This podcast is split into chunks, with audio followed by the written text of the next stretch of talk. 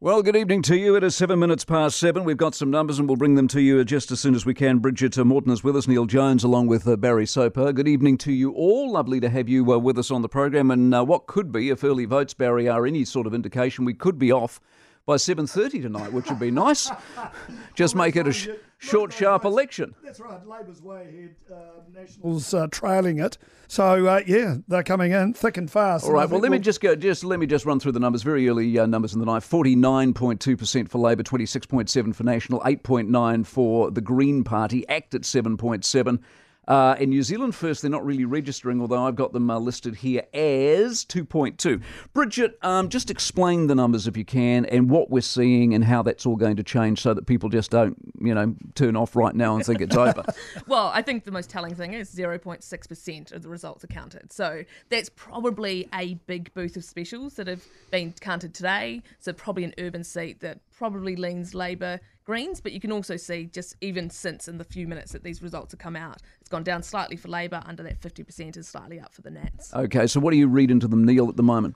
Well, I mean, as Bridget says, it's very early days, but if this is anything like the end result, it's a catastrophic night for National, and it's a Labor majority government, which would be the first time in the MMP era that we've had a majority government from one Indeed, it will be. Having said that, Barry, we have no idea where these votes have come from, do they? What, whether they have any sort of trend? No. Um, what they represent. The, th- the, thing is, Mark, I think um, by seven thirty, I think uh, we'll be getting a, a, better idea because those uh, early votes, and there's almost two million of them, uh, they will have been counted through today, and uh, they'll be released gradually. Uh, and I would think by eight o'clock we're going to have a fairly good uh, indication of uh, where things lie. All right, well, let's go through the numbers as they come throughout the evening. Let's uh, first of all go to Alex Mason, who is with us Who's right? Oh, Alex isn't with us from the uh, the Labor Party. What about uh, what about Aaron? Is uh, Aaron with us from the National Party? No one's with us from. The, all right, well then, geez, what what what an inauspicious start that was. Bloody hell! So so let me, while I've got an opportunity with you three, tell me you my story today of voting and what a rot the system is. So I turn up, I'm enrolled, right? And I know I'm enrolled because I've received the paperwork.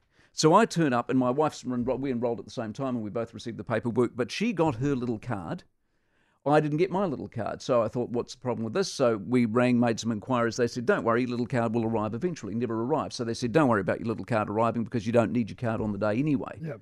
So we turn up today at the polling booth. First of all, we turn up to a polling booth our kids voted at yesterday. Today, it's not a polling booth. So it was a polling booth yesterday, but today it's not a polling booth. So we have to walk halfway downtown to go to a polling booth that is a polling booth. We turn up and I say, I haven't got my card. And they say, no worries at all. Just go over there and uh, give us your name on the uh, register and we'll, we'll sort you out. I go to tell them my name on the register. I'm not on the register. So immediate problem. If this had been a last election, I couldn't have enrolled on the day. Obviously, that would be me not voting, not despite the fact I have enrolled and there is some paperwork somewhere, right? So fortunately today I can enroll so I do. So I'm now some sort of special boat. So I enroll and do all of that, put it in the envelope and stick it in the special votes box. The special votes box was overflowing. There were votes coming out of the special votes box. So God knows where my vote is and whether it's ever going to get voted or ever see the light of day. Might be why National's doing so badly, Mike. Is, is, oh, well, early burn. Early, early burn on the night. Now, what do you expect? Let's get some predictions. Uh, what are you expecting tonight, Barry? What do you think's going to happen? Well, you know, look, uh, if you go by the polls, of course, uh, Labor's going to be a shoe in. Uh, there's no doubt about that. And, um, you know, I there's always a slim chance uh, of it going the other way, but uh, I have my doubts about that. It, a lot depends on the Greens and what happens to the Greens tonight. And a lot also depends on New Zealand first. Now, mm. and I know you you've you don't believe they'll make it across the five percent threshold, but look, uh, Winston Peters has gone into polling day before uh, with around what he is on the polls last night, 3.5%. And he got the last time he was about that going into the election, he got over 6%, almost 7% of the vote. So it's, uh, you know, there's that 14%, and I heard you mentioning it on your program the other day. It's quite a large undecided yeah. vote. And uh, you'd have to probably hold your nose uh, if a pollster rang you and you'd say that you were voting New Zealand first.